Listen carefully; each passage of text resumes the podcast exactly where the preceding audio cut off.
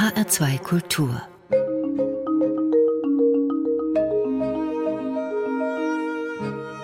Doppelkopf Am Mikrofon ist Klaus Walter, mein Gast heute ist Dennis Ode. Guten Tag, Frau Ode. Hallo.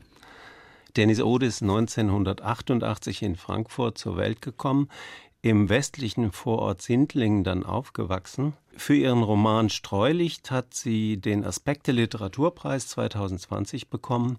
Der ist mit 10.000 Euro dotiert und die bedeutendste Auszeichnung für einen deutschsprachigen Erstlingsroman. Außerdem war Dennis Ode mit dem Roman Streulicht auf der Shortlist des Deutschen Buchpreises also quasi unter den letzten sechs in der Endauswahl. Streulicht heißt der Roman. Frau Ode, was ist Streulicht? Streulicht bezeichnet das Licht, das der Industriepark, der in dem Roman eine große Rolle spielt, das Licht, das dieser Industriepark aussendet. Und was ist das für ein Licht? Ein diffuses Licht, das die Wolken beleuchtet und es sieht dann immer so aus, als ob eine Untertasse gelandet wäre in der Nähe. Als ich Ihr Buch in die Hand genommen habe, da war ich erstmal irritiert von diesem Titel Streulicht und als nächstes war ich irritiert über den Autorinnennamen oder den Autorennamen Dennis Ode. Dennis mit Z hinten, also nicht dieses etwas französelnde Denise mit SE, sondern mit Z. Und da habe ich zuerst an Dennis Yücel gedacht. Den, den kennen Sie, den deutschen? Ja, seitdem den, ist der Name auch vielleicht ein bisschen mehr äh, bekannt. Genau, der Journalist der Zeitung Die Welt, der in der Türkei inhaftiert war, Dennis Yücel, der war auch mal hier in, in, der Sendung zu Gast. Der kommt übrigens aus Flörsheim, das liegt gegenüber Ach, von Sindling. Ja. Ja. Mit ihm habe ich damals gesprochen und er hat auch über seinen Namen gesprochen und hat dann gesagt, wenn ich mich recht erinnere, Dennis heißt das Meer. Ist das genau. richtig? Ja. Und der Name ist dann geschlechterneutral, genau, genderneutral. Das ist ein Unisex-Name quasi. Und es ist ein türkischer Name. Wie kommen Sie zu dem türkischen Namen? Zu dem komme ich, weil mein Vater aus der Türkei kommt. Ihre Mutter aus Deutschland? Genau. Okay. Wir wollen über Ihren Roman reden, Streulicht, der mich sehr beeindruckt hat, um das gleich vorwegzunehmen. Außer um dieses spezielle Licht, worum geht es noch in Streulicht? Also es geht um eine junge Ich-Erzählerin eben mit diesen zwei Namen, die an ihren Heimatort zurückkehrt und dort die Hochzeit ihrer besten Freunde Pika und Sophia besucht und während sie dort ist, erinnert sie sich eben an ihre Familiengeschichte. Also der Vater hat sein Leben lang in diesem Industriepark gearbeitet. Die Mutter kommt, wie gesagt, aus der Türkei. Und sie erinnert sich an diese Familienkonstellation, an die Mechanismen, die in dieser Familie vorherrschen und an ihre Bildungsbiografie. Also sie ist frühzeitig vom Gymnasium gegangen und hat dann ihre Abschlüsse auf dem zweiten Bildungsweg nachgeholt und wie es dazu gekommen ist und warum sie trotz dessen, dass sie eigentlich als Aufsteigerin gelten könnte, sich trotzdem nicht als triumphierende Person fühlt, dem versucht sie auf den Grund zu gehen. Das heißt, äh, sie war auch die erste in der Familie, die überhaupt aufs Gymnasium gegangen ist und war schon von daher für sich genommen nicht Aufsteigerin, aber sie war sozusagen vom Außenblick her als Aufsteigerin markiert genau. und hat aber da ziemlich viele Probleme auch mit der Schule im Schulsystem erlebt, die Sie sehr, sehr eindrücklich beschreiben. Da sind wir beim großen Dilemma unseres Gesprächs, Frau Ode, die Unterscheidung, die Figur und die Autorin. Also wenn man das liest, ist man natürlich geneigt, wenn man weiß, sie ist in Sindlingen neben diesem sogenannten Industriepark groß geworden und die Ich-Erzählerin ist auch neben diesem sogenannten Industriepark groß geworden, was die Farbwerke höchst damals waren. Da ist man natürlich ständig geneigt, die beiden Figuren zu verwechseln, also die Autorin und ihre Protagonistin. Wie kriegen wir diese beiden Figuren auseinander im Gespräch? Ja, also das war mir natürlich von vornherein klar, dass es äh, Schwierigkeiten geben wird, sobald ich eine Ich-Erzählerin verwende. Dann habe ich mir aber gedacht, egal was für eine Erzählperspektive ich wähle, es wird immer gefragt werden, ob ich das bin oder was von mir darin steckt. Deswegen habe ich dann halt, bin ich halt meiner Intuition gefolgt und habe ein Ich verwendet das lag eigentlich für mich auch auf der Hand einfach durch diese, wie die Figur eben ist, also wie ihr Charakter ist, weil sie nämlich diese Fremdheit ja so deutlich spürt und dieses Ich-Sagen ist dann der Modus, in dem sie diese Fremdheit überhaupt zu fassen kriegt. Deshalb war es für mich klar, dass das eine Ich-Erzählerin sein muss. Die Verbindung zu mir ist natürlich, dass ich eben an einem Industriepark aufgewachsen bin, dass das meine ersten Eindrücke einfach sehr geprägt hat und ich würde auch sagen, mein ästhetisches Empfinden irgendwie sehr geprägt hat. Ihr ästhetisches Empfinden? Ja, also das hat dazu geführt, dass ich halt solche Industrielandschaften immer sehr schön finde und mich immer, wenn ich in der Nähe von solchen Orten bin, mich irgendwie so heimisch fühle.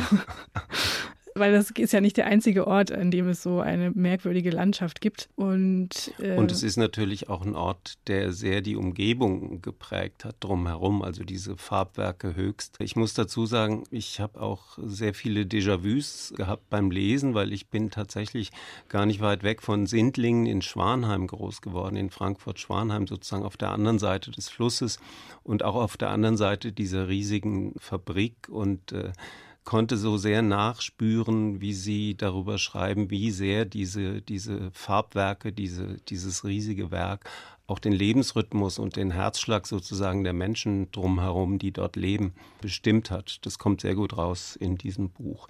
Aber ich hatte Sie unterbrochen, Frau Ode. Sie wollten noch was zum Ich sagen. Genau, und der zweite Zusammenhang, der mit mir quasi übereinstimmt, ist der, dass ich auch diesen Bildungsweg gegangen bin. Also ich bin auch früh vom Gymnasium gegangen und habe dann meine Abschlüsse auf dem zweiten Bildungsweg nachgeholt. Und das sind eben Erfahrungen, die ich darin verarbeitet habe.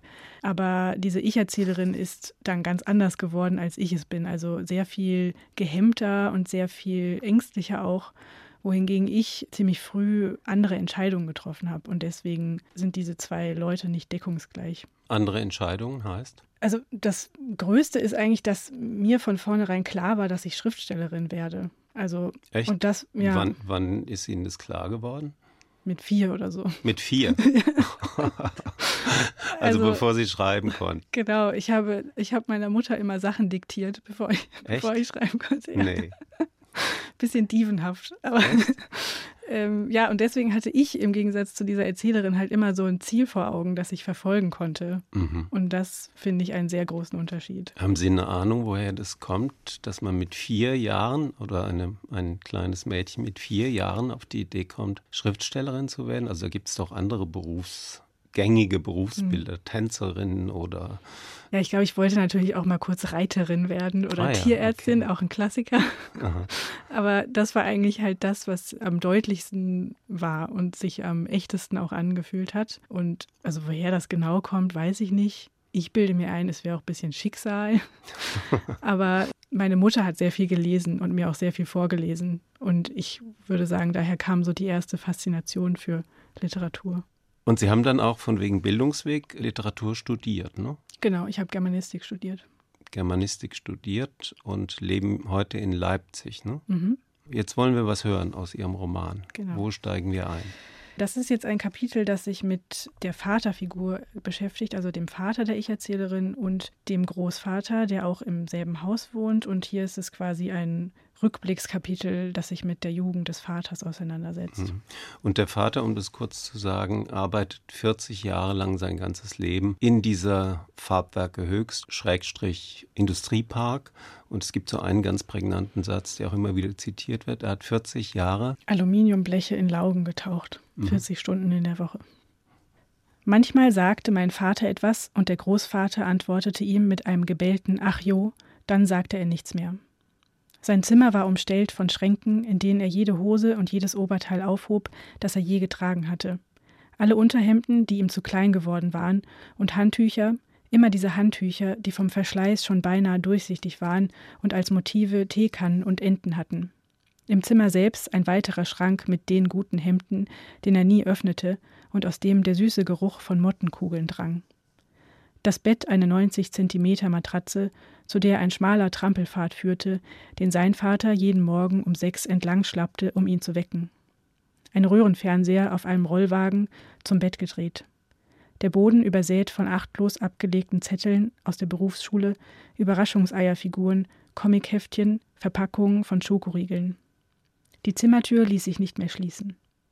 Einmal lackierte er den vordersten Schrank passend zur Wandfarbe, hellbraun der rührende Versuch, den Raum wohnlicher zu gestalten. Sein Vater sagte zu solchen Bemühungen nur, sowas braucht man nicht. Was man brauchte, waren in erster Linie Lebensmittel, von denen man nie genug auf Vorrat haben konnte. Textilien auch, die man sich zwar nur heimlich anschaffte, denn man hatte ja genug, aber auch dabei beschlich den Großvater das Gefühl, dass es vielleicht nicht reichen könnte, und wenn ein paar Geschirrhandtücher im Angebot waren, nahm er sie mit, denn die kann man immer mal brauchen. Nicht zu brauchen waren Dinge, die das Umfeld schöner machten. Dinge, die nur dazu da waren, die Stimmung zu heben. Die eigene Stimmung war etwas Vernachlässigbares. Die von klein auf antrainierte Sparsamkeit wurde zu einer Lebensart, an der er festhielt, obwohl es keinen Grund mehr zum Sparen gab. Was ihn antrieb, war die Angst, nichts zu haben. Es wäre ihm nie eingefallen, etwas auszusortieren, weil immer eine schlechte Zeit kommen konnte. Wir wurden zweimal ausgebombt, war Erklärung genug, warum es zwei Brote und nicht nur eins sein mussten, warum nicht eine reduzierte Zehnerpackung Socken bei Real, sondern besser zwei. Eine Mischung aus Völlerei und Selbstkasteiung. Das war ein Auszug aus Streulicht, gelesen von Dennis Ode, der Autorin, mit dem Aspekte Literaturpreis ausgezeichnet, der Roman. Ich finde es eine sehr bezeichnende und sehr plastische Beschreibung, diese Mischung aus Völlerei und Selbstkasteiung. Es wird immer wieder geschrieben in den Kritiken über ihren Roman, sie kommt aus der Arbeiterklasse, beziehungsweise es ist Arbeiterklasse. Die Arbeiterklasse wird da endlich mal wieder sichtbar. Ich fühlte mich aber auch sehr an meine Kindheit in besagtem Schwanheim erinnert. Ich bin in einem sehr kleinbürgerlichen Milieu groß geworden und äh, die Lebensart, ich würde eher sagen, das ist Kleinbürgertum, oder? Oder so ein spießiges Kleinbürgertum. Diese Angst, man hat nicht genug zu essen oder man hat nicht genug von eben Handtüchern oder was würden Sie sagen? Ist es mehr Arbeiterklasse, mehr Kleinbürgertum oder überschneidet sich das? Ich weiß gar nicht, ob dieses Sammeln tatsächlich so sehr mit der Arbeiterklasse zusammenhängt. Also das würde ich eher so ein typisches Generationenphänomen auch bezeichnen. Also dass dieser Großvater eben den Krieg als Kind erlebt hat und daher so ein Trauma hat und das Gefühl hat, er müsste sich dagegen absichern, gegen so eine Zeit. Und dann ist es ja eben auch diese sehr spezifische Familiendynamik, dass früh Verlusterfahrungen in diese Familie eingedrungen sind. Also die Mutter des Vaters ist früh gestorben und dann auch die Mutter der Erzählerin. Diese beiden Figuren, der Großvater und der Vater, können damit halt nicht umgehen und können diesen Verlusterfahrungen nicht verarbeiten. Deren Reaktion ist eben Dinge anzuhäufen. Insofern würde ich gar nicht sagen, dass das unbedingt mit dem Arbeitersein zu tun haben mhm. muss. Mhm. Aber ja, die Umgebung, in der diese Familie auch lebt, ist auf jeden Fall sehr kleinbürgerlich. Also die Pika und Sophia, die Freunde von der Erzählerin, sind ja kleinbürgerlich. Ja. Mhm, mh. Aber etwas höher angesiedelt ja, in, einem, in einem Haushalt, der sehr stark von der Mutter bestimmt wird, beziehungsweise die Mutter ist sehr mhm. präsent, wird auch sehr plastisch beschrieben. Die Mutter der Freundin und äh, des Freundes der Protagonistin, sie ist eine sehr souveräne, bürgerliche, ich würde eher sagen bürgerliche Frau, mhm. äh, die also es wird so schön beschrieben, dass im Bad alles an seinem Platz ist, die Schminke in dieser Schublade und so weiter. Also das ist kontrollierter und beherrschter als der Haushalt der Protagonistin. Und Sophia und Pika sind auch das Stichwort. Wir kommen nämlich zur ersten Musik, die Sie mitgebracht haben, Frau Ode die spielt quasi im Hobbykeller. Ist das ein Hobbykeller oder im Zimmer von äh, Pika, ne? Ja, so ein Partykeller würde ich sagen. Partykeller. Und das ist eine Musik, die viel, viel älter ist als die Protagonisten. Die kommt aus dem Jahr 1970, wenn ich mich recht erinnere. Und ist auch vom Genre überraschend. Es ist nämlich Iron Man von Black Sabbath. Wie sind Sie darauf gekommen? Ich hatte den Song irgendwann zufällig wieder mal angemacht und der hat mich sofort an diese Umgebung, die ich gerade dabei war, auch zu beschreiben, erinnert und auch zum Teil an die Vaterfigur erinnert. Also dieser Iron Man, also ich glaube, es ist ja eigentlich so eine dystopische Erzählung, die in dem Song gemacht wird. Aber dieses Can he see or is he blind, das hat mich auch an den Großvater erinnert. Also irgendwie. Der Großvater, der fast blind ist. Genau. Und die äh, gesamte Stimmung von dem Song, fand ich, hat einfach zu diesen ersten Kapiteln, die ich geschrieben hatte, sehr gepasst. Ja, das kann man so sagen. Das ging mir sofort so, wo, wobei ich mit diesem Song aufgewachsen bin.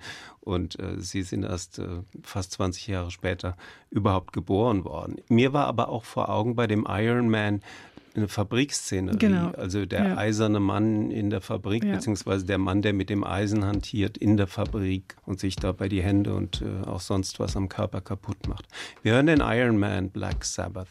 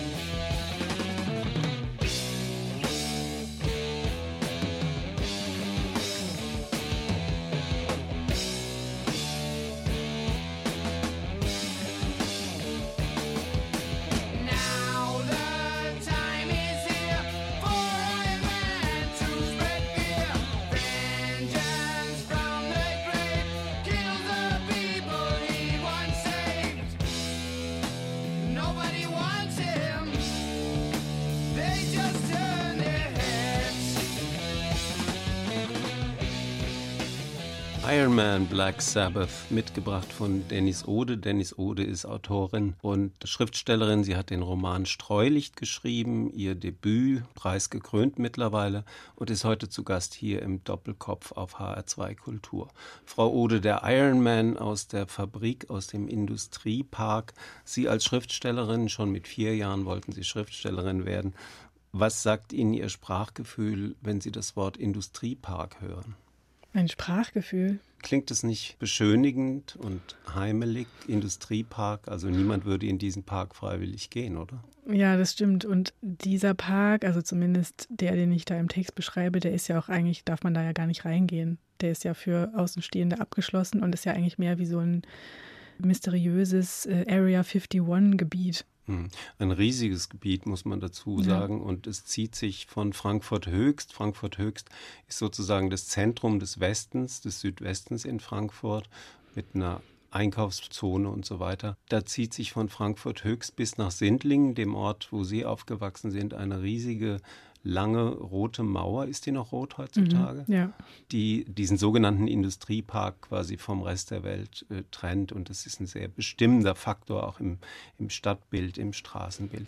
Frau Ode, den Begriff Farbwerke Höchst kennen Sie noch aus Ihrer Lebenszeit? Ja, den kenne ich noch. Hm? Kennen Sie auch noch den Begriff Rotfabriker? Ja. Ja? Ja. Können Sie uns sagen, was damit auf sich hat? Ich glaube, es wurde doch da die rote Farbe hergestellt in, dem, in diesen Farbwerken. Mhm. Und also das kenne ich aber auch alles nur aus Erzählung, dass dann wohl auch der Main rot gefärbt war. Das weiß also ich wiederum ich, nicht mehr, aber es Also das wurde sein. mir, glaube ich, erzählt, aber ich mm. weiß jetzt nicht, also für mich ist das aber auch alles nur so historisch auf jeden Fall. Mm, und Folklore auch ja. ein bisschen. Ich habe noch mitbekommen, wie diese Fabrik über Generationen auch den Lebensrhythmus bestimmt hat der Menschen, die dort gelebt haben. Es gab dann innerhalb von Familien schon die dritte Generation, die in diese Rotfabrik bzw. in den Industriepark dann gegangen ist, um dort zu arbeiten.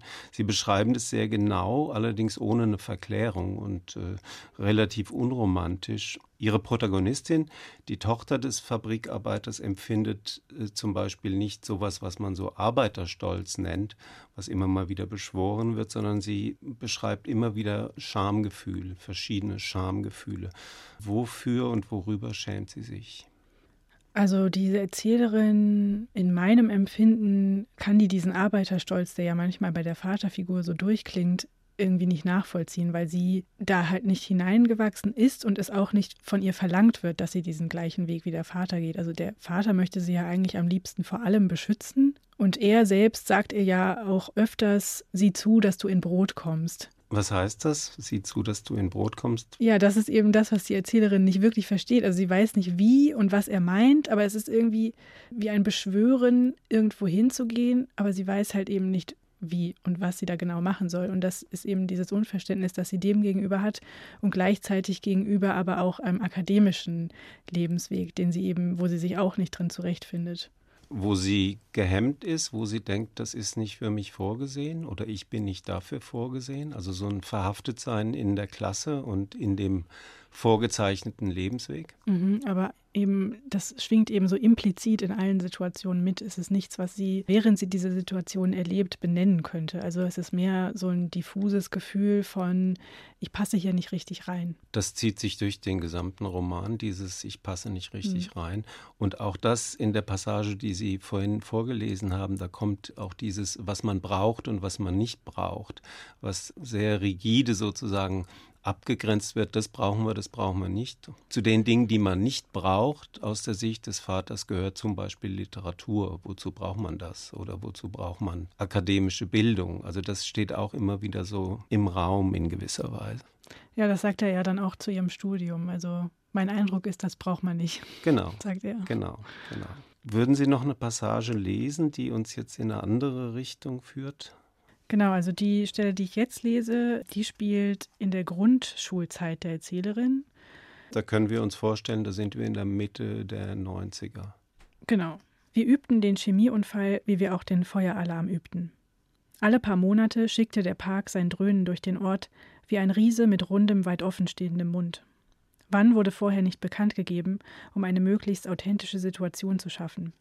Einmal ertönte die Sirene mitten in der großen Pause, während Sophia mir in einer Traube aus Kindern Klatschspiele zeigte. Hinter uns starksten ein paar auf Eimerstelzen vorbei, ein Stück weiter flogen Softbälle durch die Luft. Der Ton erklang, und obwohl allen in den ersten Sekunden klar wurde, dass es nur eine Übung war, kam Bewegung in die Kinder. Das Stimmengewirr wurde lauter. Sophia und ich verloren uns aus den Augen, und dann stand ich vor einem blonden Jungen aus einer der höheren Klassen. Er zog die Augen zu zwei schmalen Schlitzen zusammen. Was glotzt du so dumm? fragte er, und ich wendete den Kopf ab. Eins von diesen Kellerkindern hörte ich ihn hinter mir sagen, als ich loslaufen wollte, um den anderen zu folgen, die zum Eingang des Schulgebäudes drängten. Von diesen Kellerkindern hörte ich, und dann noch ein Wort, das auch mit K begann, aber ein anderes, dann ein harter Stoß in den Rücken, der näher kommende graue Asphalt, dann nichts. Dann lange, obwohl lang das falsche Wort ist, weil die Zeit aus den Angeln gehoben war, nichts. Als ich den Kopf hob, war der Schulhof leer. Ich sah, wie die Flügeltüren des Schulgebäudes aufgingen und zwei ältere Mädchen mit Zetteln in den Händen heraustraten. Als sie mich in der Mitte des Schulhofs liegen sahen, begannen sie zu rennen. Sie griffen mich links und rechts an den Armen und hieften mich hoch. Der Alarm war vorbei und der Unterricht hatte längst begonnen. Ich lehnte über dem Waschbecken und Blut lief mir aus der Nase, meine Handgelenke lagen schwer auf dem Beckenrand und meine Hände hingen schlaff über der weißen Email, kalt und blau gefleckt. Ein Unfall, sagte die Schulkrankenschwester, nichts passiert und ließ ihre Finger über mein Gesicht wandern, da wo es auf den Boden geschlagen war, am linken Wangenknochen und am Nasenrücken eine Abschürfung und eine Schwellung, die sich minütlich vergrößerte, die Haut spannte so, dass sie das Licht reflektierte und es aussah, als wäre sie nass. Kellerkind und ein anderes Wort mit K, das war ein Auszug aus Streulicht, dem Roman von Dennis Ode, ein Wort mit K. Später kommt die Protagonistin dazu, mit ihrer Mutter über diesen angeblichen Unfall zu reden, ein Unfall, der eigentlich ein Überfall gewesen ist. Und da heißt es dann, ich sagte meiner Mutter auf dem Heimweg, welches Wort ich gehört hatte, kurz vor dem Stoß. Ich fragte, was es bedeutete, und sie sagte, dass das nicht sein könne, dass unmöglich ich damit gemeint sein konnte. Es ist ein Schimpfwort, sagte sie, aber du kannst nicht gemeint sein, du bist Deutsche. Wie autobiografisch ist das, Frau Ode? Darf ich das fragen oder ist das eine blöde Frage? Also dieses als K, als Kellerkind und K bezeichnet. Also der Bezug zum Kellerkind ist hier, dass diese Schüler im Keller Türkischunterricht bekommen. Und diesem ah, mhm. Jungen ist das eben klar, dass sie zu den türkischen Kindern gehört. Mhm. Das ist der Bezug zum Kellerkind. Also das ist mir zum Beispiel nicht passiert. Ich wurde mal auf dem Schulhof geschubst und war ohnmächtig, aber es war kein rassistischer Übergriff auf mhm. jeden Fall. Das ist eben, wie die, diese Fiktion funktioniert. Also ich hab, bin natürlich an anderen Stellen rassistisch beleidigt worden, aber so habe ich die Dinge eben vermischt miteinander dann. Mhm. Der Rassismus in den 80er und 90er Jahren war ja ziemlich alltäglich. Es gab die Anschläge in Mölln, in Rostock, in anderen deutschen Städten mit Toten. Und das K-Wort war auch zumindest in meiner Erinnerung sehr präsent. Ich habe das äh, sehr selbstverständlich sozusagen gehört. Sie haben das hier sehr elegant umschifft, mhm. es nicht auszuschreiben. War das eine bewusste Entscheidung, das Wort nicht auszuschreiben, es quasi nicht in den Mund zu nehmen? Ja. Ja, ich hatte Schwierigkeiten damit, das da reinzuschreiben und ich dachte mir dann eben, man erkennt das eigentlich sofort. Also wenn man weiß, es spielt in den 90ern, dann weiß man, welches Wort gemeint ist. Mhm. Ich würde gern generell über diese Frage mit Ihnen reden, weil ich mir da wirklich sehr unsicher bin. Es ist ja in gewisser Weise auch vergleichbar mit dem N-Wort. Es gibt ja die Auffassung, dass man das N-Wort oder das K-Wort nicht mehr aussprechen sollte, weil es bei Betroffenen zu einer Retraumatisierung führen könnte. Stimmen Sie dem zu? Dem würde ich zustimmen, ja. ja? Also ich würde niemals das N-Wort benutzen. Ich, also auch nicht in einem historischen Zusammenhang? Nee. Also, nee? Also ich, also ich persönlich würde es nicht machen, aber Was? ich wüsste auch nicht, in welchem Zusammenhang ich äh, über historische Themen sprechen würde. In, in ich, ge ich gebe Ihnen, geb Ihnen ein Beispiel. Ich äh, mache ja viel Musikjournalismus, auch im Radio, und rede dann auch über Afroamerikaner, die das N-Wort benutzen untereinander in einem selbstermächtigenden Sinn. Es mhm. gibt eine berühmte Hip-Hop-Gruppe, die den Gangster-Rap sozusagen miterfunden hat. N Niggers with Attitude. Was mache ich da, wenn ich darüber rede? Also ja, mir, mir leuchtet es mit dem Retraumatisieren vollkommen ein. Aber ich finde es ganz schwierig, über eine historische Epoche zu reden, mhm. meinetwegen, ohne das Wort in den Mund nehmen zu können. Ja, das ist natürlich ein Problem. Also, aber ich habe das für mich so entschieden, dass ich das halt nicht mache. Genau, der Unterschied ist ja eben, wenn das Leute, die mit diesem Wort einmal selbst bezeichnet worden sind, untereinander so miteinander sprechen, ist das ja ein Unterschied. Ja, ja. Also ich benutze das K-Wort für mich und für Leute, die, also die, auf die das auch zuträfe, ja auch. Also aber Mhm. halt eben in einem verschwörerischeren Zusammenhang, würde ich sagen. Okay, das ist ein interessanter Punkt, da wollte ich Sie auch nachfragen. In den 90ern wurde das K-Wort, das wir jetzt gleich auch oder ich aussprechen muss, auch verwendet in so einem selbstermächtigenden Sinn, vielleicht auch verschwörerisch, finde ich Mhm. ein ganz schönes Bild. Also Feridun Saimolo, der Autor, hat das Buch Kanaksprak Mhm. geschrieben und wurde dafür äh, als Sprachrohr der jungen Männer und Frauen türkischer Abstammung in Deutschland gefeiert. Also er hat da diese Sprache sozusagen literarisiert und dann gab es noch was Interessantes, finde ich. Ende der 90er hat sich die Gruppe Kanak Attack gegründet. Kennen Sie Mhm. die? Ja. Eine Gruppe von migrantisch geprägten Leuten, die sich politisch gewehrt haben gegen den Rassismus, also antirassistische Politik gemacht haben. Wie stehen Sie zu diesen Strategien im Umgang mit dem K-Wort? Für mich ist da eben, kommt da noch so eine andere Sache mit rein, die auch, würde ich sagen, die ich dann auch mit dieser Erzählerin verarbeitet habe, dass ich zum Teil auch nicht so einen Zugang halt zu dieser Kultur habe und auch zu dieser migrantischen Selbstermächtigungskultur zum Beispiel auch nicht. Also ich spreche zum Beispiel auch kein Türkisch Mhm. und habe deshalb das Gefühl, Wie, wie kam das, darf ich fragen, dass Sie nicht Türkisch gelernt haben in der Ähm, Kindheit? naja, also mein Vater meinte halt, ja, wir bleiben hier und ich bleibe hier und du bleibst hier. Bringt irgendwie nichts. Okay, mhm. also eine ganz pragmatische Ja, ganz pragmatisch, also Mhm. weniger dramatisch jetzt, als es zum Mhm. Beispiel bei dieser Erzählerin und der Mutter zugeht. Das ist ja ein interessanter Punkt, vielleicht darf ich an dem Punkt einhaken. Sie haben das gedreht, bewusst gedreht natürlich. Ihre Familienkonstellation ist so, der Vater ist türkischer Herkunft, die Mutter ist deutsch. Im Roman ist es andersrum. Ist ja eher jetzt gesellschaftlich betrachtet eine ungewöhnlichere Konstellation, dass die Mutter aus der Türkei kommt und einen Deutschen heiratet. Was war das Motiv, das zu drehen? Also ich habe das gar nicht bewusst gedreht. Also ich habe nicht jetzt gesagt, ah, ich schreibe jetzt meine Eltern, aber ich drehe das um oder so. Also das waren schon eigenständige Figuren, die von alleine so vor meinem inneren Auge erschienen sind. Also ich würde die überhaupt nicht mit meinen eigenen Eltern in irgendeiner Form gleichsetzen. Also Aber dass die Gefahr besteht, war Ihnen bewusst, oder? ja, ja, das ist ja jetzt auch Ihnen passiert. Jetzt, jetzt erst, erst recht bewusst. Ja, also das wurde dann teilweise auch einfach übernommen, also dass dann über meine wirklichen Eltern so gesprochen wurde, als wären Mhm. das diese Romanfiguren. Besonders meine Mutter findet das nicht gut, weil sie nämlich noch Mhm. lebt. ja, ja, eben. Im Roman stirbt die Mutter ja relativ jung. genau. Haben Sie das also auch nicht gedacht als Schutz sozusagen für Ihre Eltern? Nee, also weil das halt eben gar nicht not notwendig ist, weil die das Mhm. eben gar nicht sind. Also, liebe Leserinnen und Leser da draußen, das sind nicht die Eltern von Dennis Ode. Definitiv nicht. Aber ich hatte Sie unterbrochen. Wir waren an dem Punkt, als Sie sagten, Sie, wie haben Sie gesagt, Sie fühlen sich nicht migrantisch? Nee, so würde ich es auch nicht ausdrücken. Aber zumindest so in meiner Kindheit und Jugend hat mir dieser Zugang zu dieser migrantischen Community einfach auch dadurch gefehlt, dass ich diese Sprache nicht gesprochen habe. Ich bin halt nicht in so einer Community aufgewachsen oder so.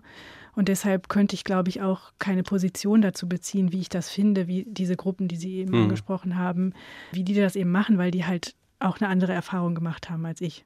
Das heißt, Sie haben auch zum Beispiel keinen Zugang oder sind nicht Fan von deutschsprachigem, migrantisch geprägtem Hip-Hop? Ich mag einige Sachen schon, also, aber ich bin jetzt keine Expertin darin. Aber natürlich Haftbefehl mag ich trotzdem. Ah ja, okay. Was mögen Sie an Haftbefehl? Ich glaube, das ist einfach diese bestimmte Art von Frankfurt-Patriotismus, die, die mich da äh, anspricht. Offenbach aber auch. Ja, stimmt, das muss ich dann ignorieren. Also Haftbefehl der Frankfurt-Offenbacher Rapper, sagen wir so. Den hören wir jetzt nicht, wir hören was ganz anderes. Wir hören Mazzy Star. Warum Mazzy Star? Eine amerikanische Band, die in den 90er und Nuller Jahren relativ populär war. Genau, Blue Light heißt der Song, ja. Der Song hat mich erinnert auch an diesen Partykeller, über den wir eben schon gesprochen haben, Mhm. weil dort ja dieses Schwarzlicht ist Ah ja. und okay. eben dieses blaue. Es gibt eine Szene, wo die Erzählerin auf diesen Partykeller zuläuft und eben dieses blaue Leuchten schon sieht durch die Kellerfenster. Mhm. Und der Song hat mich daran erinnert. Ah ja.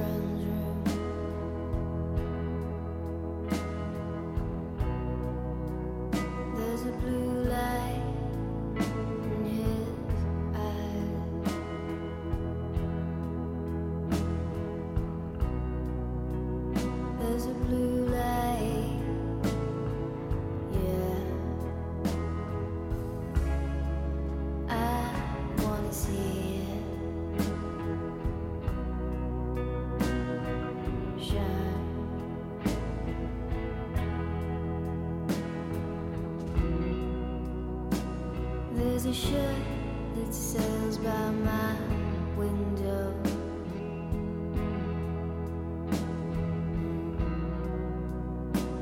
There's a ship that sails on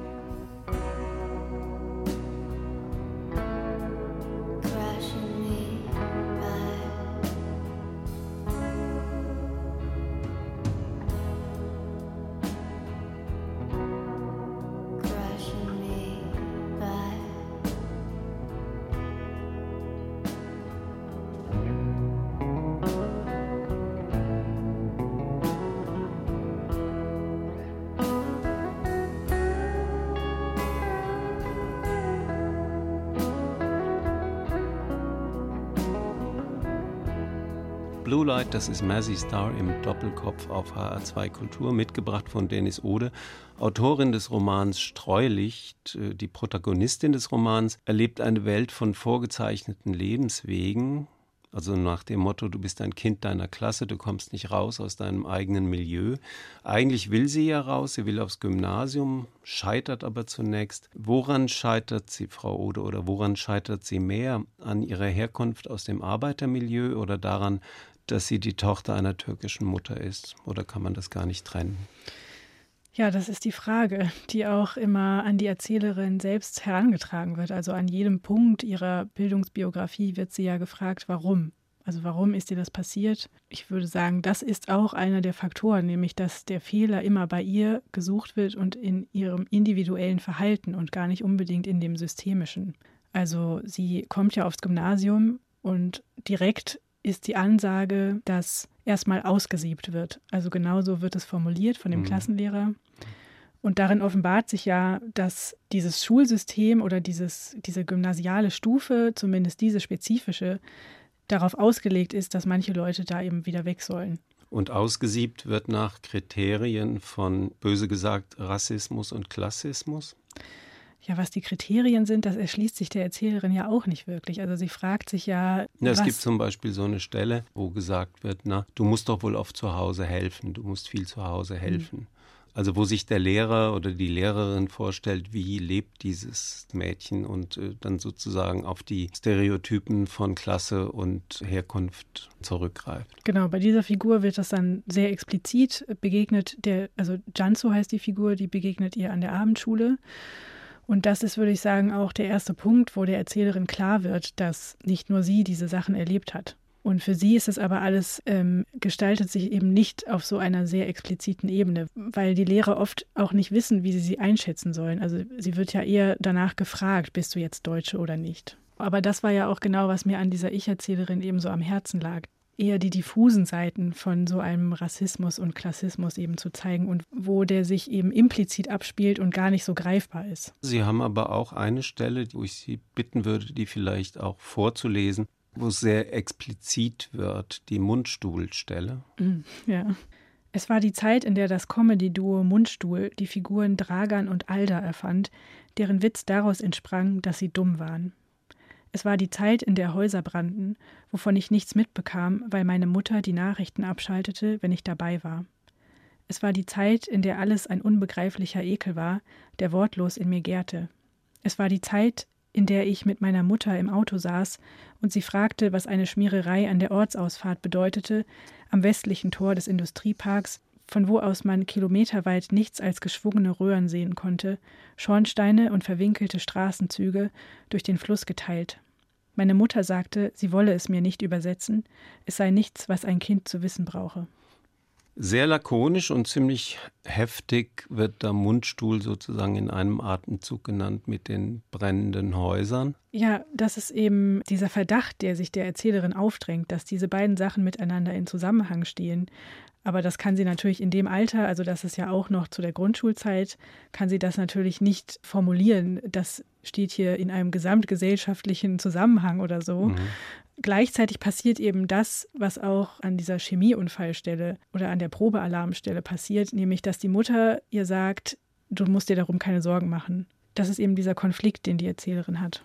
Also es wird eher verleugnet oder unter den Tisch Genau. gekehrt, Und- äh, dass es das gibt. Da wollen wir nicht drüber reden. Ja, und die Figur, also die Mutter, die ihr eigentlich Erfahrungswerte beibringen könnte oder Strategien, wie sie damit umgehen soll, die gibt ihr halt nichts an die Hand. Und deswegen Mhm. kann sie sich halt dagegen auch eigentlich gar nicht wehren. Ich würde gerne über Dialekt mit Ihnen reden. Ich habe mich an meine Kindheit erinnert. Allerdings hat sich das in meiner Kindheit und Jugend, das waren die 60er, 70er Jahre des vergangenen Jahrhunderts, hat sich alles in einer anderen Sprache abgespielt. Also buchstäblich finde ich in einer anderen Sprache, nicht Hochdeutsch wie in Ihrem Buch. Es gibt eins, zwei, drei, vier Stellen im Roman, wo Sie sich so einen Anflug von Dialekt leisten. Also gibt es den Satz, ach, das haben sie noch getestet, das haben mit Doppel-M. Oder wenn die Erd nachrutscht, also nicht die Erde, sondern Erd. Oder wir haben es vorhin gehört bei Ihnen in einem Auszug, sowas braucht man nicht.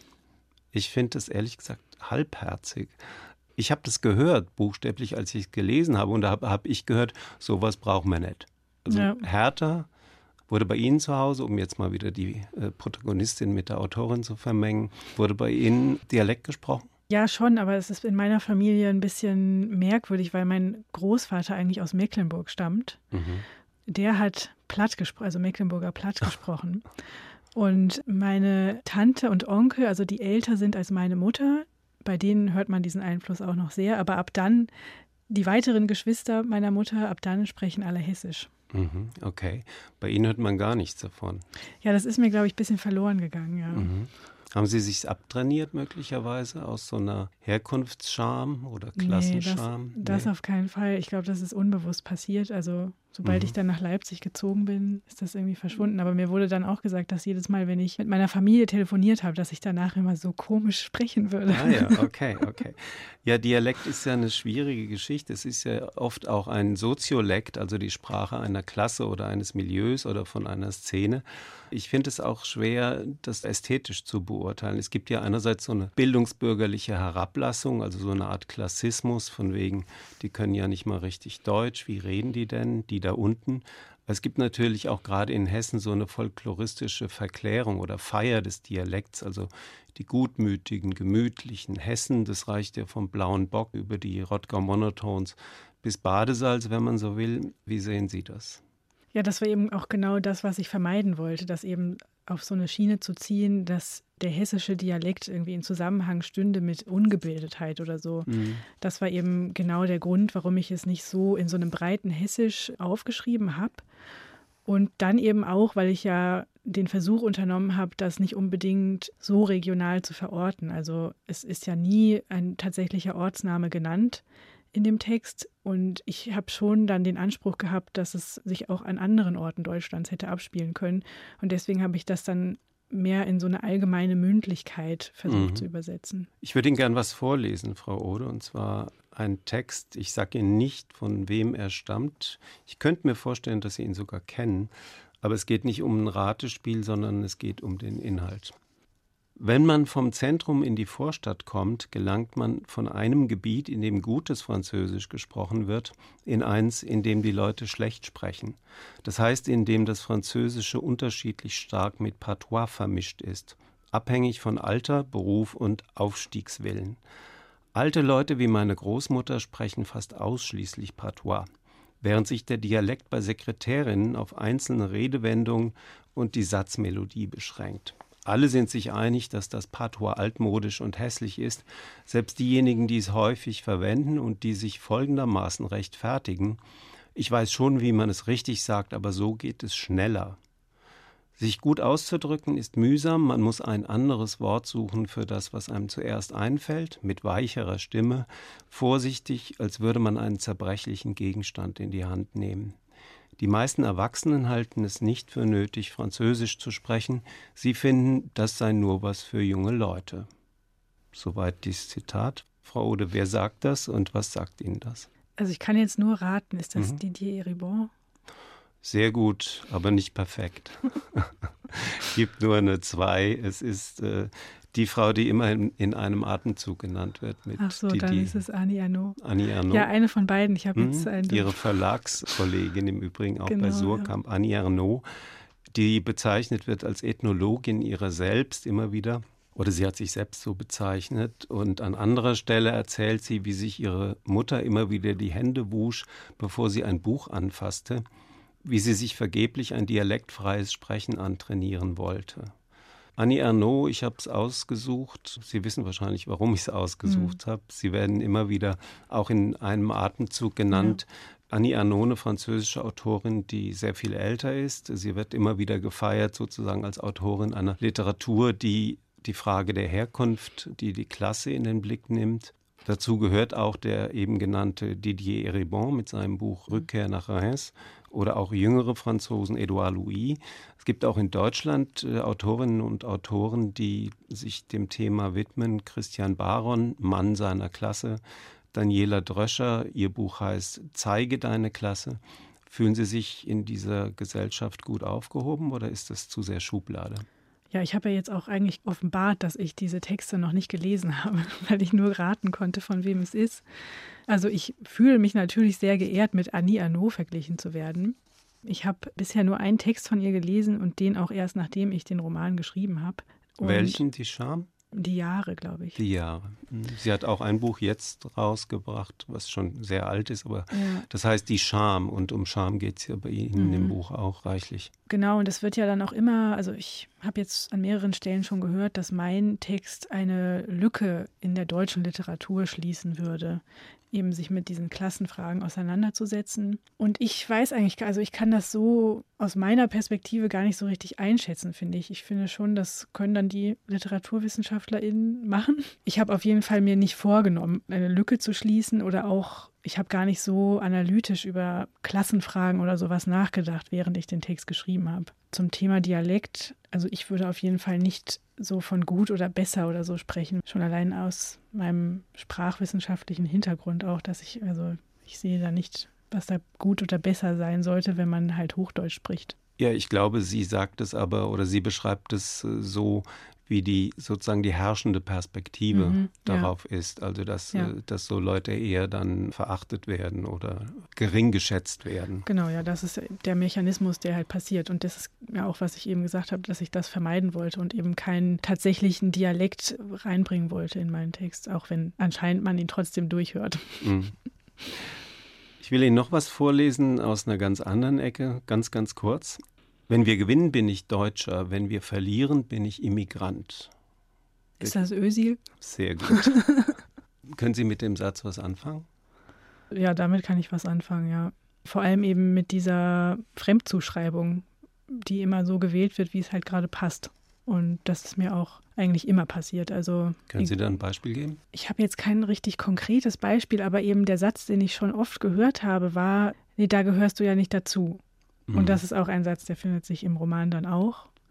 Und da geht es dann immer um halt migrantische Personen, die irgendwie in der Auffassung der Leute, die über diese Leute eben sprechen und diesen Satz zu mir sagen, irgendwie dümmer sein sollen als ich oder irgendwie mehr aus dem Ghetto kommen oder weiß ich nicht. Also und umgekehrt fehlen mir dann wohl anscheinend auch irgendwelche Sachen, die ja, Eigenschaften oder Ja, ich weiß nicht genau. Also irgendwie so ganz deutsch bin ich ja dann auch nicht. Also so weit sollte ich dann doch auch nicht gehen. Also es bewegt sich immer in so einem merkwürdigen Mittelweg. Aber wie gesagt, das kann auch einfach daran liegen, dass ich ja tatsächlich ein Elternteil nur habe, das ähm, aus der Türkei kommt. Vielen Dank für das Gespräch, Frau Ode. Wir hören noch eine letzte Musik. Was haben Sie mitgebracht? Lauren Hill, Everything is Everything. Das war der Doppelkopf mit Dennis Ode. Mein Name ist Klaus Walter. Viel Spaß mit Lauren Hill.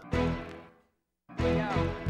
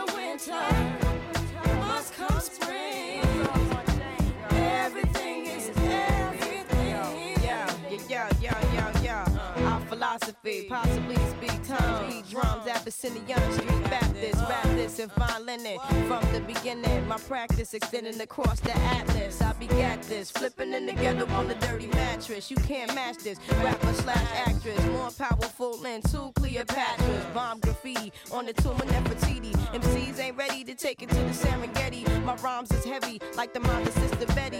L Boogie spars with stars and constellations. To the king, fear no human being. Roll with cherubims to Nassau Coliseum. Now hear this mixture where hip hop meets scripture. Develop a negative into a positive picture. Now everything oh, is everything. What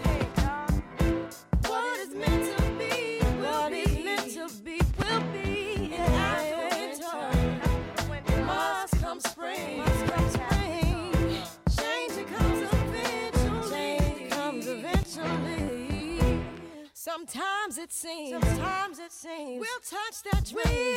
We'll touch that but dream. Things come slow and not at all. They come slow. And the ones on top,